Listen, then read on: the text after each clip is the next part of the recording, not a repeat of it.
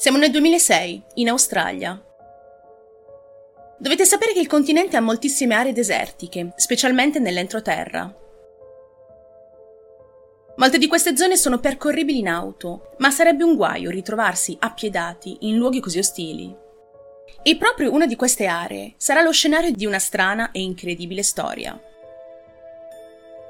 Il protagonista è il 35enne Ricky McGee. Ricky nasce tra il 1970 e il 1971 a Gippsland, sulla parte orientale dell'Australia. Purtroppo non si hanno molte notizie sul suo passato, né dei suoi genitori. Ricky racconta di aver avuto un'infanzia tutto sommato felice, niente di problematico o particolarmente grave. Le cose però peggiorano quando l'intera famiglia si è trasferita a Melbourne, dove in seguito suo padre decide di togliersi la vita.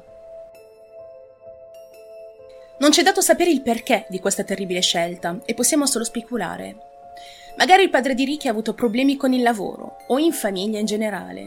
Magari ha tenuto nascosto per anni un dolore e non ce l'ha fatta più. Ma al di là di questo fatto, che per quanto sia importante per la vita di Ricky, non lo è in fin dei conti per questa storia. Ricky nel corso degli anni ha variato diversi lavori. Racconta di essere stato, per esempio, un venditore di tappeti, un pescatore di gamberi, un buttafuori di una discoteca e un elettricista. Anche qui però c'è una lacuna, perché non conosciamo i motivi di questo continuo via vai tra un'occupazione lavorativa e l'altra. Forse non ha mai finito gli studi, o semplicemente ha avuto voglia di cambiare vita. Alla fine però una posizione stabile la trova, diventa a tutti in effetti un ufficiale giudiziario. Ora non se la passa male, può permettersi finalmente una casa, una bella macchina, con tanto di minifrigo al suo interno e tempo, soprattutto, a disposizione per godersi la bella vita. Forse tra questi momenti di svago possiamo dire che si sarebbe lasciato un po' andare. A quanto pare è comprovato il fatto di come sia andato in prigione dopo essere stato coinvolto in una rissa. Non si sa però dove né perché. Ma non solo. Viene condannato anche per reati legati allo zucchero a velo, ma anche qui non sappiamo se per effettiva vendita, acquisto sporadico o entrambe le cose. Con mia più grande sorpresa devo confessarvi che sono rimasta stupita nello scoprire che nonostante questi momenti bui di Ricky, non è stato licenziato né ammonito dai suoi capi. Forse è probabile che sia successo qualcosa, ma non avendo fonti al riguardo, queste sono solo supposizioni. Ma giungiamo così, dopo una vita abbastanza altalenante, nel 2006. Ricky ha 35 anni e vive nel Queensland. Quell'anno accadrà qualcosa di atroce che lo cambierà per sempre, sia fisicamente che mentalmente. Siamo nel mese di gennaio e a Ricky è stato offerto un lavoro in un dipartimento governativo a Port Hedland, nell'Australia occidentale. Essendo già navigato, nel mondo del lavoro, un'offerta simile non se l'è lasciata sfuggire. Parte così per un lungo viaggio in auto, percorrendo una tratta che aveva già fatto diverse volte in passato. Si gode il paesaggio rovente del deserto australiano, a bordo della sua Mitsubishi Challenger del 2001, percorrendo la Bounty Highway nel territorio del nord. Qualcosa però in quel viaggio non va come programmato e sono costretta a dirvi che non si sa cosa gli sia successo nello specifico. C'è un vero e proprio buco informativo, molto grosso e importante, che lo stesso Ricky ha fatto fatica a raccontare. Tra le varie fonti è riportato come abbia cambiato spesso versione dei fatti e in tutto sono 3 gli scenari che lo avrebbero condotto a quello che tra poco vi dirò. Nella prima versione afferma di aver subito un guasto alla macchina e che a causa di ciò è stato costretto a procedere a piedi in quella vasta distesa di nulla. Nella seconda versione afferma al Washington Post di essere stato drogato da un autostoppista e lasciato per morto in mezzo al deserto. Spiega di aver visto questo sconosciuto, un aborigeno solitario, il quale gli avrebbe chiesto un passaggio tra le città di Calgarinji e Hulls Creek. Facendolo salire a bordo, tra una chiacchierata e l'altra, Ricky gli avrebbe dato il permesso di aprire il minifrigo della macchina e prendere delle bibite. L'aborigeno avrebbe dato quella bevanda e lo avrebbe stordito, depredandolo di tutto. Nella terza versione afferma più precisamente, nella sua biografia, di aver effettivamente dato uno strappo in auto a qualcuno. Ma in realtà si trattava di 3 uomini, e non di uno solo, seduti sul ciglio della strada. Questa versione quindi risulta molto legata alla precedente e molto più approfondita. Sentite bene. Questi 3 sconosciuti avrebbero finito la benzina e Ricky si sarebbe offerto di dar loro un passaggio. Ipotizza che uno di loro lo avrebbe potuto pungere con una specie di siringa contenente un liquido sconosciuto. La testa gli avrebbe fatto male, si sarebbe sentito stordito e confuso, forse pure percosso da quei 3 individui. Sviene ad un certo punto, riprendendo conoscenza soltanto ore dopo, svegliandosi nel loro campo. Ricky afferma inoltre che avevano una pistola e che non l'avrebbero mai usata contro di lui. Anzi, gli avrebbero addirittura portato dell'acqua. Dopo un periodo sconosciuto, i rapinatori avrebbero tolto le tende dell'accampamento per poi sparire nel nulla. Prima di andarsene, però, avrebbero rubato le scarpe di Ricky, quasi tutti vestiti, e gli avrebbero lasciato le sue chiavi della macchina e $12.30. Questo è tutto molto strano, non trovate? Devo ammettere che anche io sono rimasta alquanto perplessa da questa storia. Questo risulta essere un racconto molto confuso e poco credibile. Sta di fatto che comunque, a prescindere di come siano andate le cose, Ricky si è trovato effettivamente sperduto nel deserto, con pochi vestiti addosso, una manciata di dollari e lasciato solo in una buca, ricoperta di plastica nera, intorno alla quale dei dingo girano, affamati. Sono stati proprio loro a svegliarlo e da qui ha inizio il suo calvario. Deve sopravvivere solo nel deserto del Tanami. Dovete sapere che il deserto di Tanami è un territorio molto ostile, ma non così arido come si potrebbe pensare. Si estende su una superficie di circa 292.194 km². Ci sono molti animali in via d'estinzione, oltre ai vari insetti del deserto. Ci sono delle colline, piante selvatiche commestibili, ma inferiori di numero rispetto a quelle velenose. Da quelle parti ci vive, pensato un po', una tribù indigena chiamata Churabalan. Anche qui, perdonate la pronuncia. Potete quindi capire che, sì, è sicuramente un posto pericoloso, un luogo in cui di sicuro non ci vuoi passare le vacanze o fare una passeggiata, anche perché le temperature superano i 40° di giorno e scendono drasticamente la notte. Ma non è un posto del tutto inospitale se vogliamo vederla da un punto di vista più ottimistico, ma comunque tragico. Ma comunque è impossibile resistere per giorni in quel deserto.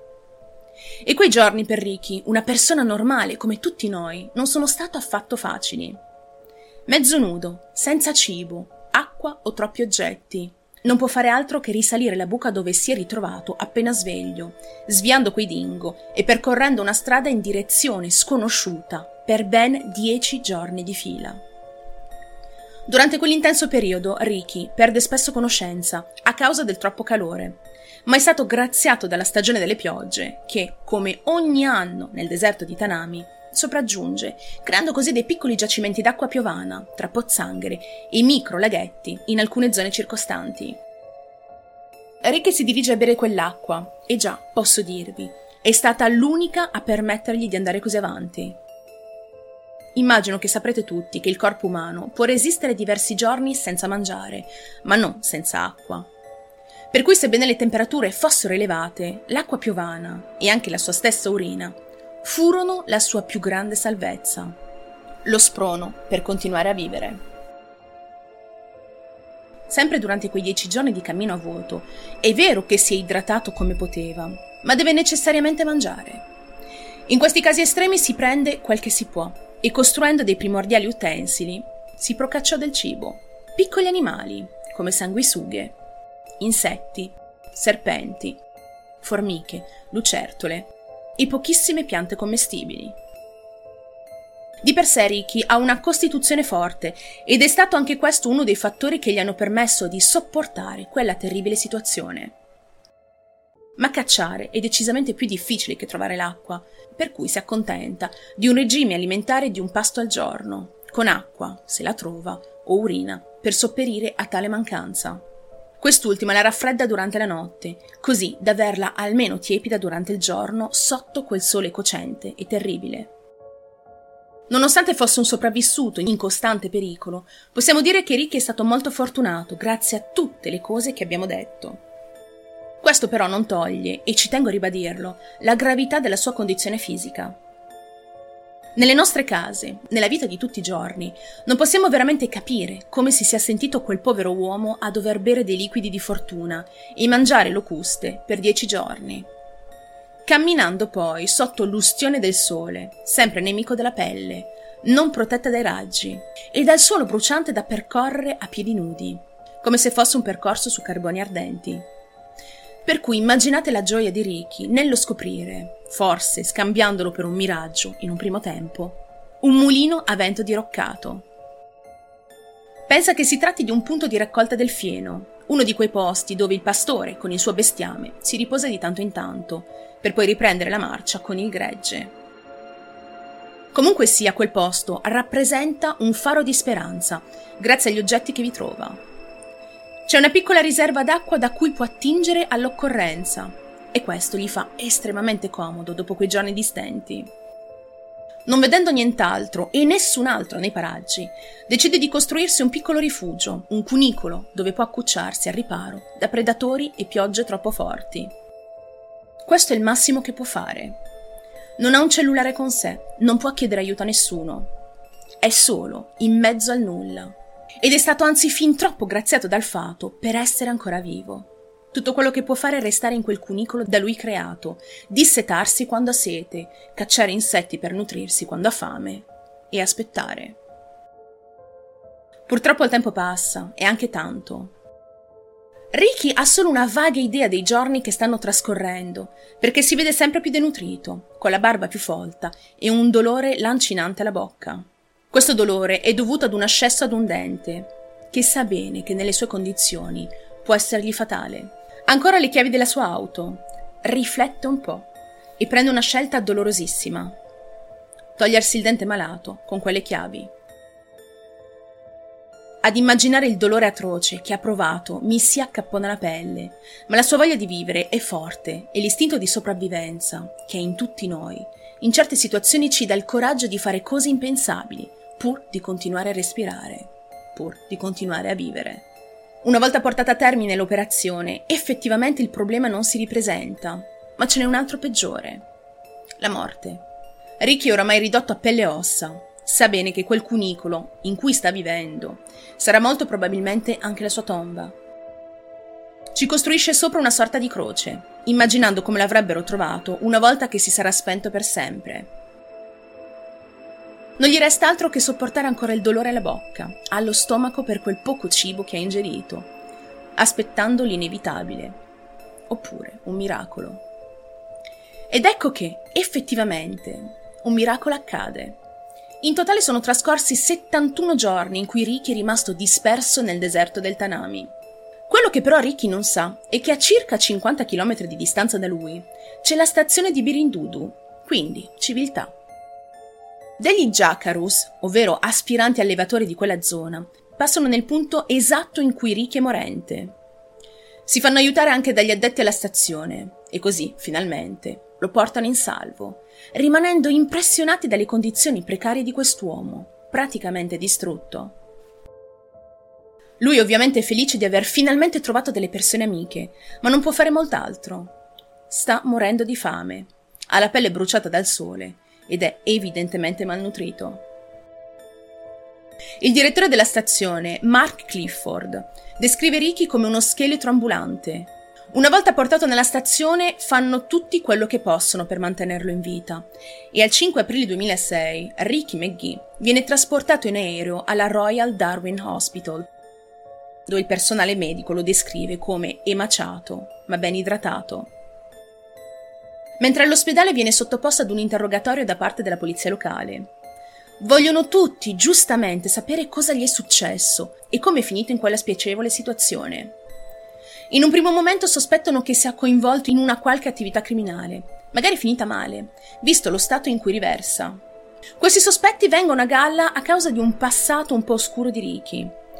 Ricordiamoci infatti di come fosse stato incarcerato molto tempo addietro. Ma dopo un po' di tempo e di dialoghi durante la convalescenza, gli inquirenti affermano di non essere stati in grado di trovare alcuna prova di criminalità. E tra tutto questo, l'auto di Ricky non è stata ritrovata. Naturalmente anche la stampa viene informata di questa strabiliante notizia. È già stata pubblicata con titoli altisonanti per pubblicizzare la storia. Di questo in verità Ricky ne è felice e contento addirittura di come stiano parlando di lui e della sua impresa nel deserto.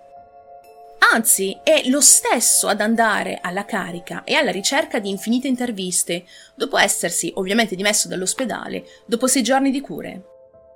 Ricky McGee nella sua disavventura ha perso in totale 60 kg, più di metà del suo peso corporeo originale. Sono evidenti le prove che lo hanno condotto ad uno stato cagionevole di salute, ma questo non sminuisce le controversie che stanno lentamente iniziando. Per primo, il Sydney Morning Herald suggerisce che ci sono alcuni dubbi su degli elementi raccontati da Ricky e sottolinea come l'uomo stia tentando di vendere la sua storia a una stazione televisiva commerciale. Questo in effetti è vero. Ricky parla a tutti i media della sua avventura, tra radio, giornali e show televisivi. Anche la polizia ha a quanto pare dei dubbi sul suo racconto, non solo a causa delle precedenti condanne del luogo, già comunque verificate e non collegate, ma anche per il fatto che Ricky sta cambiando spesso versione dei fatti. Ricky McGee, in tutto questo, sa che tra la gente sta nascendo il seme del dubbio circa le sue contraddittorie e in qualche modo fuorvianti affermazioni. Ma si è sempre difeso dicendo che tutto quello che ha detto comunque è vero e che, pensate un po', si offre persino di apparire dal vivo in televisione per mangiare rane alla fine di dimostrare e provare la sua verità. Calcolando che qui in Francia si mangiano rane ogni 3x2, questa non è che sia una grande dimostrazione di verità, ma vabbè. Il medico che ha curato l'uomo in ospedale commenta sul fatto di come fosse molto difficile negare o convalidare la sua storia, poiché aveva risposto al tempo molto bene al trattamento fornito dai dietologi, nutrizionisti e medici, pur ritrovandosi in uno stato a dir poco pietoso. Un noto esperto di sopravvivenza, conosciuto come Bush Tucker Man, viene chiamato in causa circa questa divergenza di probabilità. L'esperto in questione dice, in buona sostanza, che la sopravvivenza di Ricky non è così sorprendente come si sarebbe potuto pensare. È possibile, secondo lui, sopravvivere in quel punto, addirittura per un massimo di 3 anni. Alzino le mani tutti quelli che pensano che sarebbero morti dopo appena 2 giorni nel deserto. Vi ho visti. Altri esperti di sopravvivenza attribuiscono alla sopravvivenza di Ricky McGee il merito di aver risolto istintivamente i requisiti base di acqua, cibo e riparo, di aver adottato una mentalità di sopravvivenza che lo hanno tirato fuori dai guai. Ma adesso Ricky, dopo tutto questo, che cosa fa? Dove è finito? Successivamente a tutta questa storia, compreso il periodo di diffamazione e dispute giornalistiche, ha deciso di scrivere un libro, così da mettere nero su bianco l'intera vicenda. Intitolandolo, lo dico in italiano perché qui si parla come si mangia, Lasciato per morto, come sopravvivere 71 giorni nel deserto. Adesso Ricky vive a Dubai. Vi ho sentiti tutti, avete pensato subito ai portapotti di Dubai, ma non c'è solo quello a Dubai. E lavora nel campo dell'edilizia, un altro lavoro ancora, forse l'ultimo che farà. Un giorno spera anche di utilizzare la sua esperienza in questo nuovo settore per poter fare del bene in Africa. In conclusione di questa incredibile avventura, voglio riportarvi le sue parole. Prima avevo un po' di sfiducia nei confronti della vita, ma ora l'apprezzo ogni giorno. Penso solo di non essere morto per una ragione e di essere in grado di aiutare altre persone. Quello che ho vissuto è probabilmente più di quanto la maggior parte delle persone dovrà mai sopportare. Ma chiunque può applicare gli stessi istinti su cui mi sono affidato per risolvere i problemi. Sii grato per le cose belle della tua vita, nel caso in cui ti vengano strappate di mano, e assicurati di dire a coloro a cui tieni come ti senti. Non serve sprecare la tua energia in pensieri arrabbiati, è meglio affrontare la situazione e pianificare in anticipo. La paura non ti porta da nessuna parte. Ed è così che si conclude questa storia di sopravvivenza, La storia di Ricky McGee nel deserto di Tanami.